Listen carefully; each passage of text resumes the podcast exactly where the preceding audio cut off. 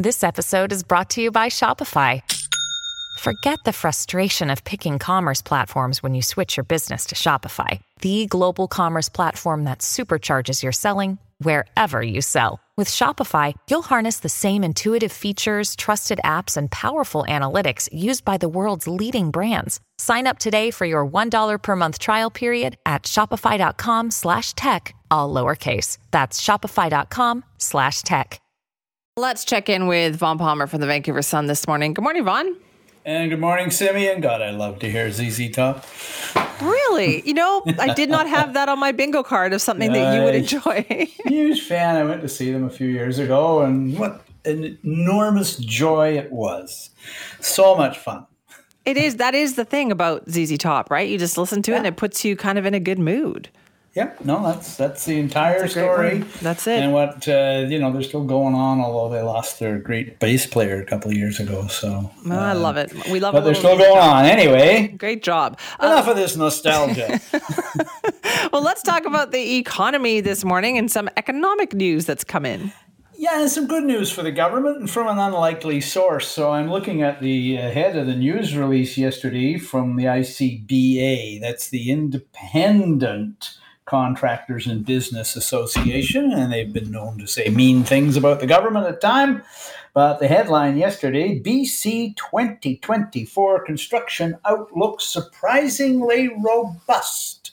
In spite of all the doom and gloom out there about interest rates and recessions and cost of livings and maybe a recession, maybe not, uh, the, ICBA service, uh, surveyed its members and CEO Chris Gardner says uh, 87% of their members, that's a lot, uh, say that 2024 they are going to be busier building things in construction.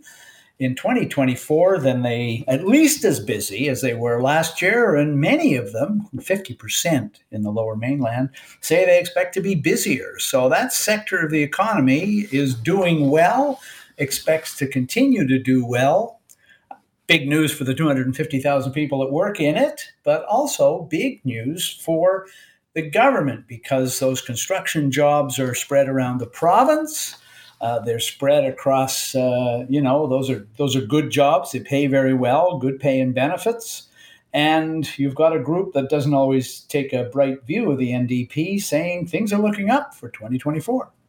Isn't that interesting, though? I want like that's not kind of what we heard bubbling there, but now they're talking about. I would assume that's housing starts. That's everything. Yeah. So there's a few things that that that can be attributed to. First of all, uh, what everyone thinks of the New Democrats, uh, this NDP government is spending huge amounts of public money building things. Uh, in contrast to the NDP government of the 1990s. So uh, this NDP government, they're building a lot of schools, they're building hospitals, roads, bridges. Uh, BC Hydro is still building Site C, and all of those are construction jobs. And the spillover is from that as well. So, you know, and even uh, credit to Dr. Bonnie Henry, she kept the construction sector mostly open, even during the pandemic. So that adds up. When government spends that kind of money on construction, uh, it's creating jobs as well, and it's doing it because the jobs and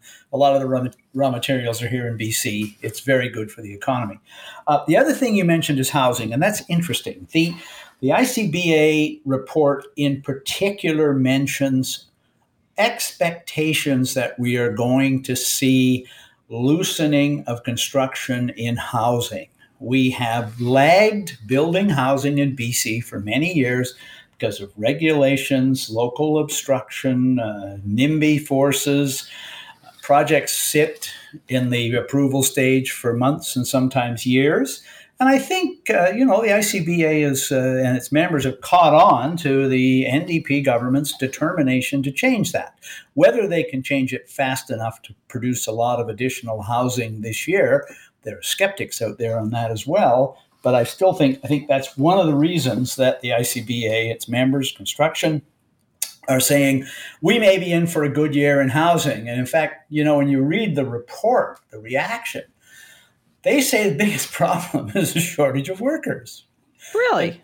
Projects all of their members, 80% of their members say they're having trouble getting skilled workers. And I, I, that one is a, I find that one annoying, Simi, because we've been talking about this in BC since the 1990s. Yes. That construction jobs are good jobs, they pay well, skilled trades have a lot of benefits, and you can work all the time and yet, and yet, not nearly enough young people see that as a career path. There's one stat that jumped out to me in the report yesterday is immigrants, a huge number of immigrants come to British Columbia. We are getting a large share of Canada's immigrants.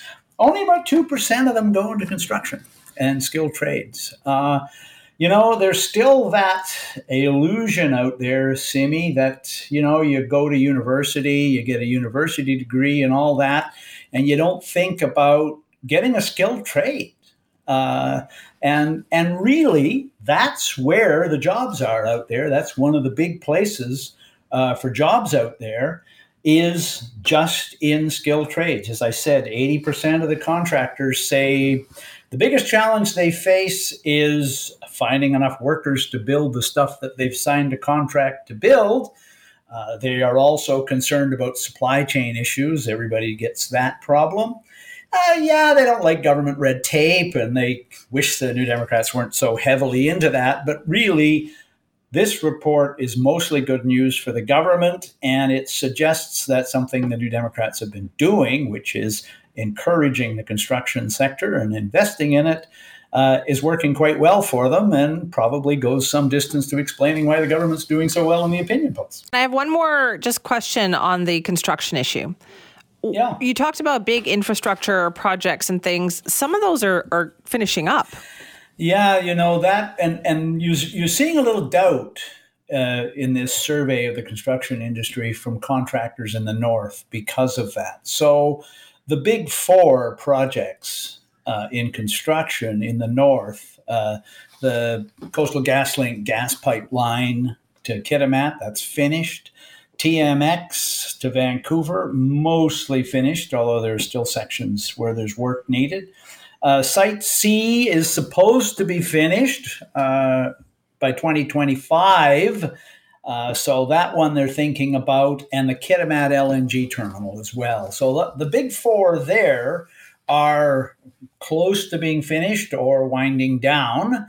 And yeah, you're hearing contractors saying the government's going to have to jump in and do some new major infrastructure because ultimately this stuff is backed by governments, even if the Right. money is private, as it was with some of the pipelines. Conveniently, So it's an election year. Yeah, and it's an election year. Uh, you know, a very, very interesting report came out yesterday, which I haven't had a chance to read yet, which is uh, the Mining Association looking at major critical industry, uh, major critical mineral projects in that sector. Critical minerals are the ones that are needed to make the clean green economy work. BC has a lot of opportunities in that area of mines, and the association is saying the government's got to get behind this and make sure some of these projects actually get approved because it can take 10 years to get a mine up and running. And meanwhile, we're buying that kind of stuff from all kinds of places in the world that uh, don't have our human rights or environmental record. Right. Okay. So that's one more thing. Also, I want to talk about this uh, cell phones in schools Yeah. issue. We talked a lot about it over the holidays. Uh, there seems to be a bit of a momentum for this. I think there is a momentum for it. Uh, BC United's first big announcement of the new year was uh, an, an announcement of something they said last year, which is just do it. Ban cell phones in the classroom. Uh, it's already been done in Ontario. It's been done in Quebec. It's being done in some school districts in BC. The government says they're still studying the issue, but yeah, I, I think the public momentum is behind this.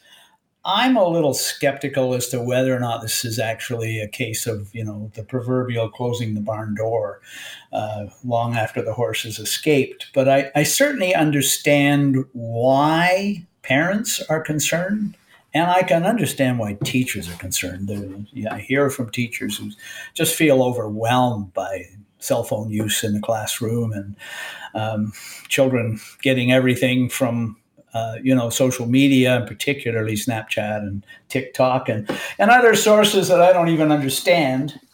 Uh, so I, I, I understand the push, and you know, Kevin Falcon basically he is saying, look, you are you, you have a cell phone, you have that so your parents can stay in touch with you and keep in track with what you're doing, and they want you to have the phone. You come to school, you put it in the locker, you lock the locker, and you pick it up at the end of the day. And the only time you'd ever use it at school is if the teacher thought it was a useful learning tool for some school project. So that's the idea. I don't know, Simi, what do you think? Well, I think it's it's hard because the, the, the problems that we talk about are not necessarily the in the classroom problems. It's the what the kids are doing in the hallways and the way they're interacting with each other on social media, and that seems like yeah, a school issue, but also a parent issue. I think you're right, and you know some of the anger and frustration around this just. Uh, you know, young people are getting all their news and information uh, from social media now right? And and but then they've so always their, so are their parents. Yeah, and they've always kept in touch with their with their peers, their friends, and and, and through media, and now they can do it. Uh, but um, yeah, I, I, cutting them off in the classroom. Um, you're right. I think the the problems you're identifying. I, I, can understand the, the perspective of a teacher. You're trying Absolutely. to teach a lesson and they're all absorbed. And okay, I get that. But uh, I wouldn't go too far down the road in assuming that this is really going to solve all the problems that we see out there with social media, misinformation, disinformation. Uh, on a whole range of subjects, uh, but we do have examples out there, and uh, that maybe we can study and say, here's what we can learn from the attempts. Uh, as the education minister in BC has pointed out, some school districts have already done this, so we could ask them. Uh, we can have a look at Ontario and Quebec, which have embarked on the experiment to see how they're doing on it. Uh, as I said, I, I, certainly understand the momentum behind this. I think BC United are speaking for a lot of people. Although, interestingly enough, the BC Conservatives, John Rustad, has already come out and said, you know, I don't necessarily agree with this. I think these uh, devices can be tools for learning, and I think we should be thinking of creative ways to use smartphones as a learning tool rather than telling everybody you can't have them and they're banned. So that's so uh, well. That's funny yeah, that he would say that. That's really funny. He would say that though, because that has been responsible for so much of their messaging. Is the way BC conservatives are interacting on social media. Yeah, you know, you're right, and I see. Uh, a survey in, uh, uh, out as well this week saying that both of the opposition parties are firing up their advertising, but not on traditional news media, boo hiss, not on NW, not in the Vancouver Sun.